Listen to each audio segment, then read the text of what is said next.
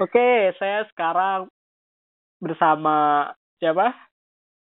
Putri Maharani. Dari mana Putri? Dari Makassar. Dari Makassar ya? Bukannya Sumba? Sekolahnya sih di Makassar. Oh, sekolahnya di Makassar. Tinggalnya di? Tinggalnya di Makassar. Asalnya dari Sumbawa. Oh, iya, iya, iya. Saya dari Cilegon nih, Banten. Kita berjauhan nih. Via online. Langitnya masih sama. Putri ini kelas berapa sekarang? Aku kelas 11, naik kelas 12 sekarang. SMK ya? Iya, SMK. SMK apa? Aku SMK Penerbangan Dana Terapan Makassar. Suaranya putus-putus nih. Aku sekolah di SMK Penerbangan Dana Terapan Makassar. Ntar setelah lulus ada tujuan kemana nih? Tujuannya sih yang paling pengennya itu di STAN. Tapi karena COVID ini STAN katanya tidak membuka, jadi mungkin dialihkan ke ITB. Ke ITB ya? Berarti ya. Penerbangan juga di situ ya? Iya Kak. Opsi lain ada gitu? Lain ITB? Opsi lainnya itu kalau misalnya dua univ itu nggak bisa, pengennya daftar TNI, kalau nggak lulus kuliah di luar Indo. Ini katanya ada rumor kalau SMK itu bakalan 4 tahun ya, berarti kamu harus ngelesain 2 tahun lagi ya? Ya, katanya sih bakal setara sama perkuliahan gitu lulusnya. Gimana nih, kamu jadi nambah 2 tahun? Ya, nggak apa-apa. Nggak apa-apa ya? Kenapa tuh nggak apa-apanya? Karena belum banyak ilmunya, Kak. Jadi takutnya minder aja sama teman-teman yang banyak ilmunya nanti. Oh, jadi belum ngerasa cukup ya pembelajarannya? Belum ngerasa. Sangat tidak cukup. Ini kan lagi pandemi gini ya, lagi corona gini. Terus pembelajaran gimana nih sekarang? Via online daring. Sistemnya gimana tuh? Sistemnya cuma dikasih tugas, kumpulin, yang kumpulin diisi absen. Jadi tugas itu patokan absennya. Jadi tugas itu patokan absennya. Berarti nggak ada temu virtual gitu ya? Tatap muka online? Nggak ada. Efektif gak menurut kamu itu?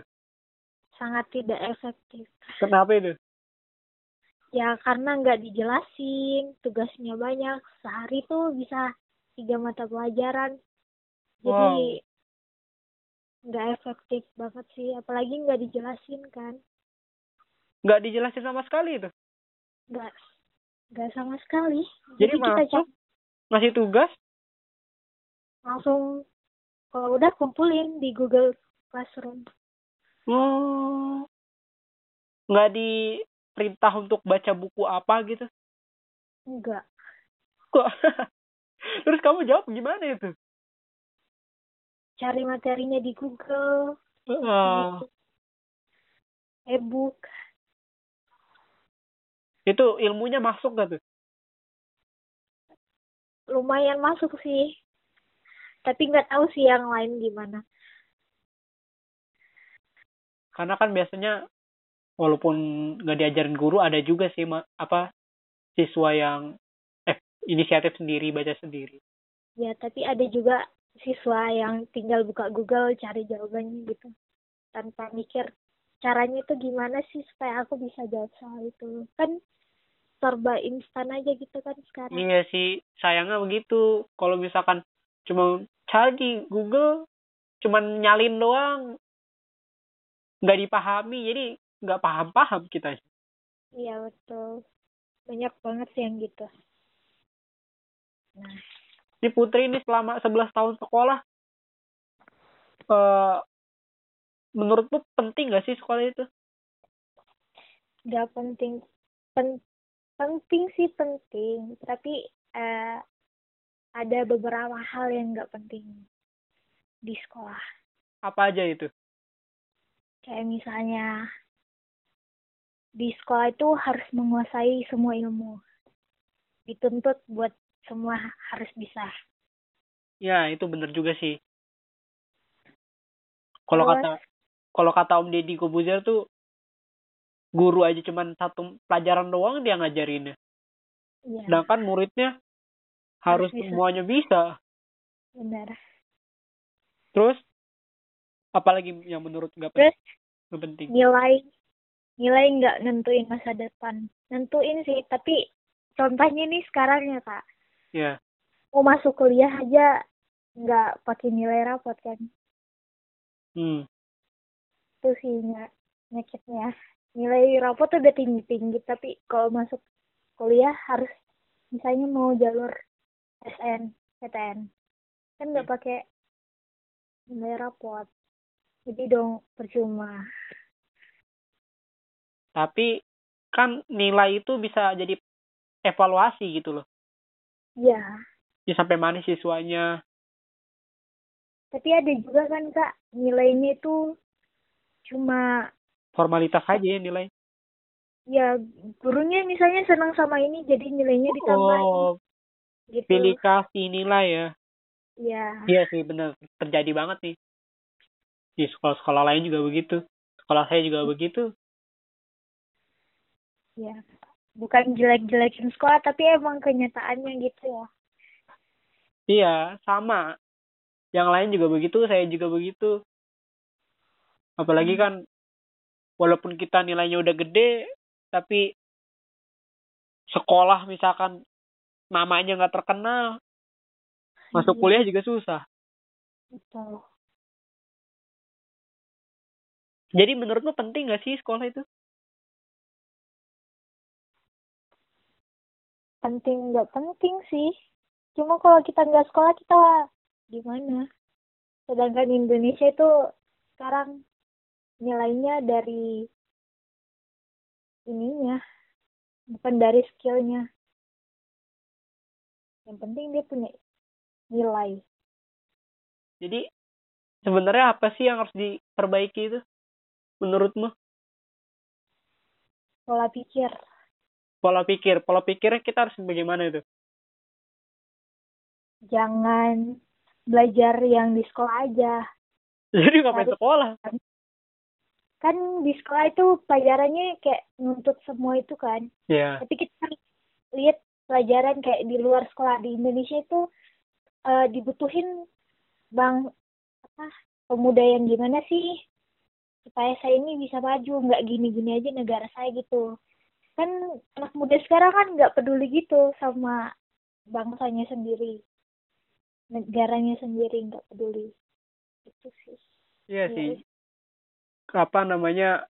sekolah itu masih belum berhasil, jadi anak itu nggak tahu potensi dirinya, nggak tahu jati dirinya. Iya, nggak tahu arahnya mau kemana gitu. Iya, jadi disumpelin semua pelajaran harus bisa pokoknya.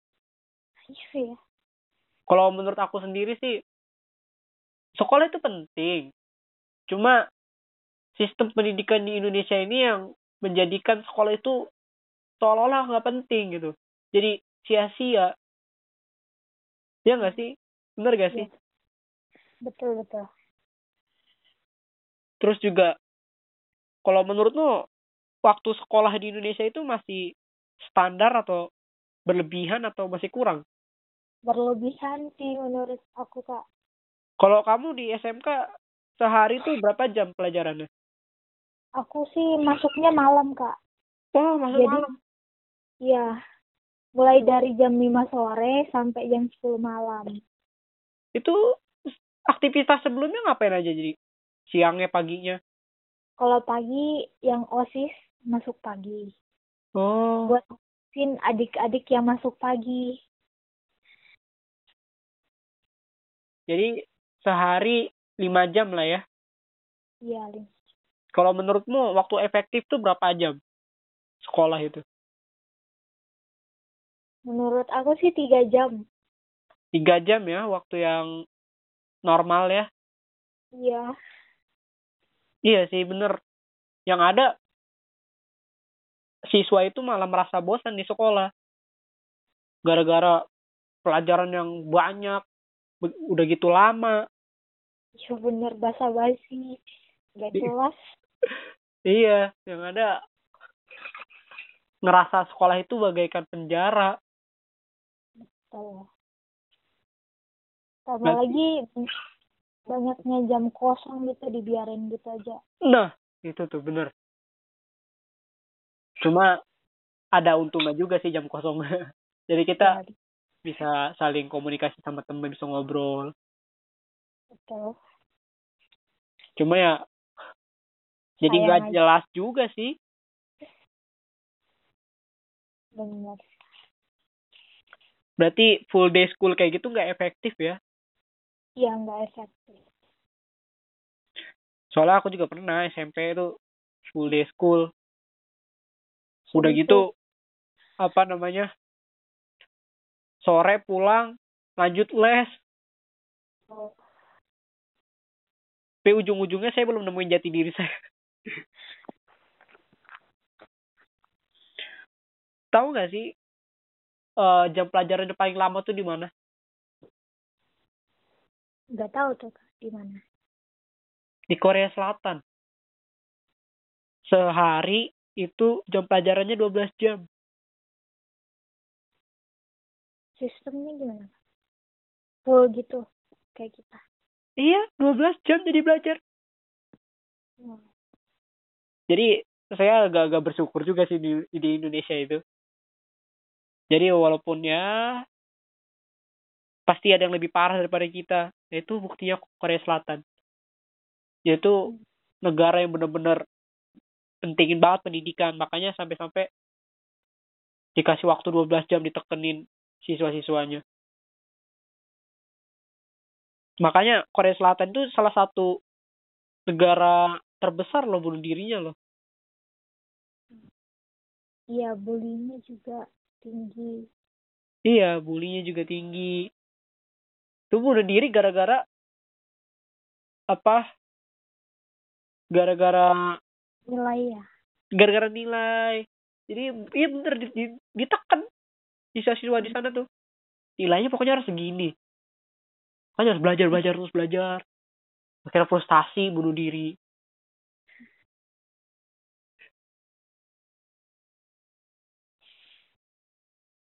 Ya, apalagi online begini, aduh. Susah banget. Sistemnya harus benar-benar dibenerin gitu loh, pendidikan Indonesia ini.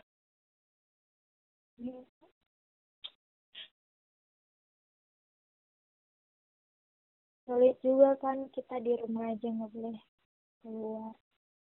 Mau sekolah juga takut. Iya sih. Lagi masalahnya kita labil, apa namanya, kalau misalkan sekolah offline ya penyebaran corona ya kan ya. Mau gak mau harus online. Menurut Putri ini ada mimpi gak sih, ada cita-cita gitu ntar ke depan itu sistem pendidikan Indonesia mau kayak gimana? Kalau aku misalnya nanti bisa jadi menteri. Amin. Mau ubah sistemnya. Enggak. Kan ini sistemnya kurikulum 2013 itu kayak menuntut. Gimana? Kan ini pakai kurikulum 2013 ini kayak ditekan siswa ini harus lebih aktif dari guru ya kan? Iya. Tapi yang di sekolah aku lakuin malah nggak gitu. Dia itu kayak guru cuma ngasih tugas, terus siswanya itu kerjain tanpa. Jadi yang pertama kamu mau benahin kurikulumnya ya? Ya, kurikulumnya. Ya, terutama kurikulum 2013 ini ya, yang katanya siswa harus aktif. Ya. Tapi mentang-mentang begitu, akhirnya guru malah banyak ngasih tugas seenaknya. Ya. Itu pertama. Terus, apa lagi? Terus, pergaulan bebasnya sih, kayak misalnya konvoy. Itu pengen aku hapus pas. Konvoy bagaimana tuh? Maksudnya? Ini rata-rata sekolah itu, apalagi anak SMK ya Kak. Iya. Setelah habis lulus pasti mencoret-coret gitu kan Kak. Padahal itu membahayakan pengguna jalan. Bahaya banget sih itu. Oh, iya bener banget. Berarti itu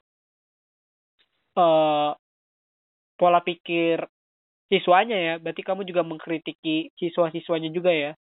Iya. Selain sistem pendidikannya. Yes. Terus apa lagi tuh? Ada lagi? Terus SPP. SPP ya? Misalnya, kan ini ujian. Kalau misalnya ujian itu pasti siswa dituntut buat bayar SPP kan Kak? Iya. Yeah. Kalau nggak bayar SPP nggak boleh ikut ujian katanya. Nah itu salah sih.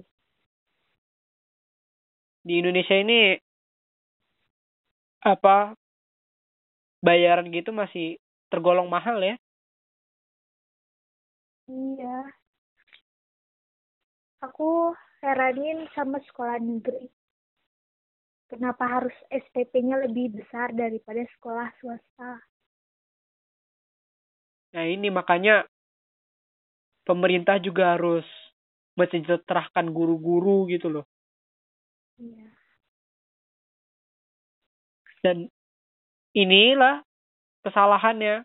Jadi pendidikan itu belum merata gitu. Iya, pendidikan di Indonesia belum merata. Iya, apalagi pelosok-pelosok negerinya gitu kan. Di ujung-ujung negeri. Iya. Berarti kurikulum yang harus dibenahi, pola pikir siswa yang harus dibenerin. Iya. Terus apa tadi yang ketiga? Pembayarannya ya. Ya pembayarannya karena Indonesia juga kan masih kemiskinan masih tinggi ya. Ya, utang negara tinggi, kesenjangan tinggi, tapi bayaran juga ikut tinggi. Tapi korupsi di mana-mana. Maka dari itu harus merata lah pendidikan. Betul. Yang miskin bisa ngerasain, yang kaya juga bisa ngerasain. Terus apa lagi nih? Ada lagi? Terus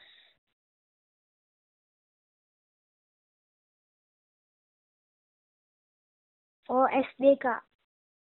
SD gimana? Itu kan SD? Ya, SD kita itu dituntut untuk bisa ini itu kan juga.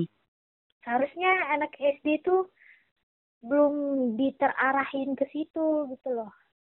Kayak anak SD udah belajar sejarah, udah belajar matematika yang sampai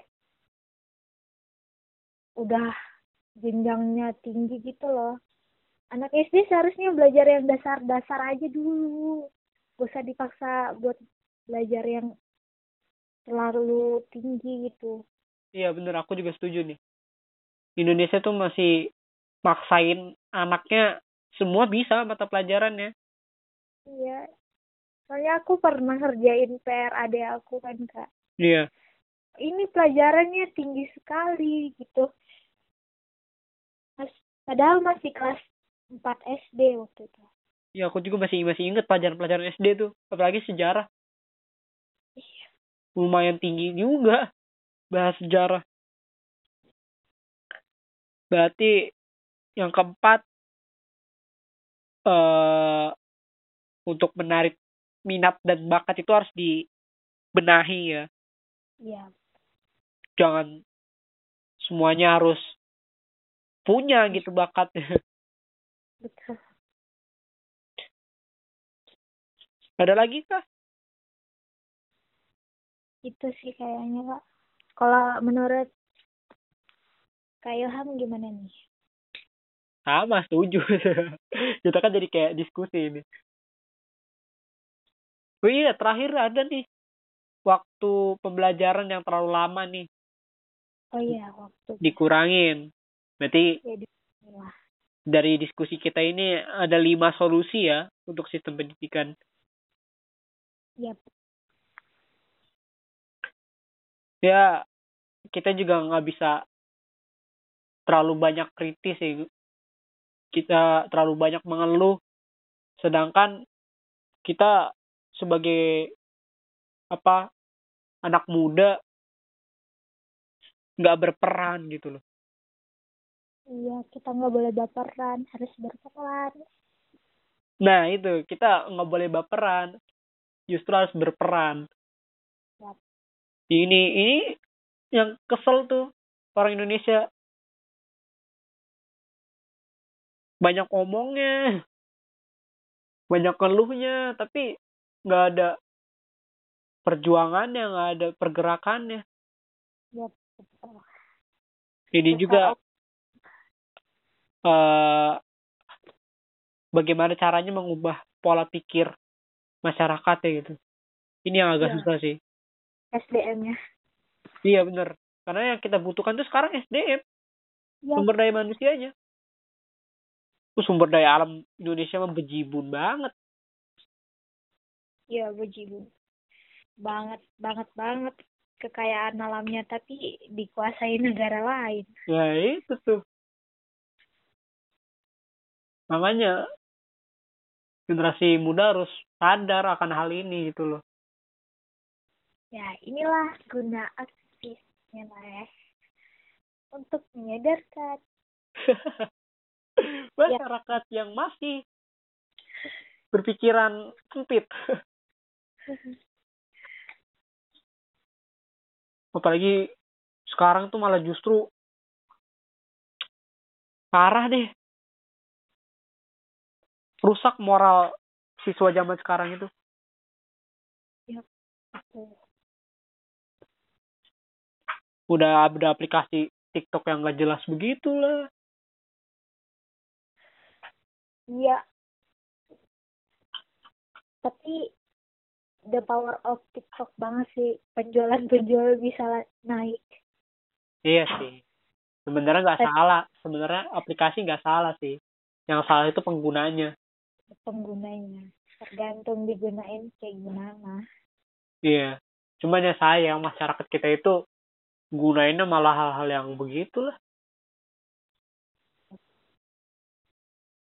Anak SD udah main TikTok. TK pun main. Ya kecuali emang editannya bagus, kreatif gitu. Ini joget-joget gak jelas. Ini mah joget-joget gak jelas. Ini loh yang saya selalu mentok. Gimana sih cara ngerubah pola pikir orang Indonesia tuh? Susah banget kayaknya.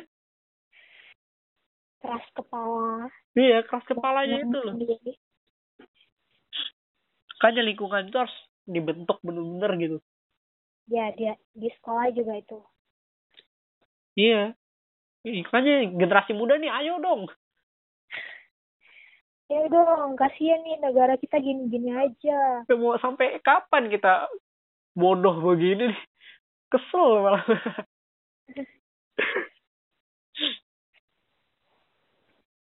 Aduh, ini udah semakin malam ya. Makin malam, makin nggak enak kedenger. Kita sudahi saja ya. Oke. Okay. Ini makasih nih Putri nih, udah bela-belain. Untuk Garuda Penele. Jam berapa di sana?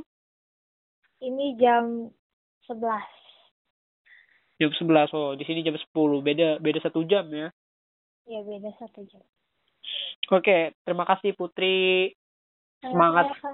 Semangat belajarnya. Siap, Kak. Harus siapin dari sekarang kalau masuk perguruan tinggi negeri. siap. Soalnya nggak berasa banget waktu itu, cepet. Iya, apalagi praktek kan. Iya, makanya. Pokoknya semangat. Ya. Harus tanamin mental anak muda yang luar biasa, yang kuat. Iya, mental sih paling harus disiapin. Ya, terus tetap jaga kesehatan. Siap, Kak. Harus, kalau misalkan keluar harus perhatiin protokol kesehatannya. Biar nggak meningkatkan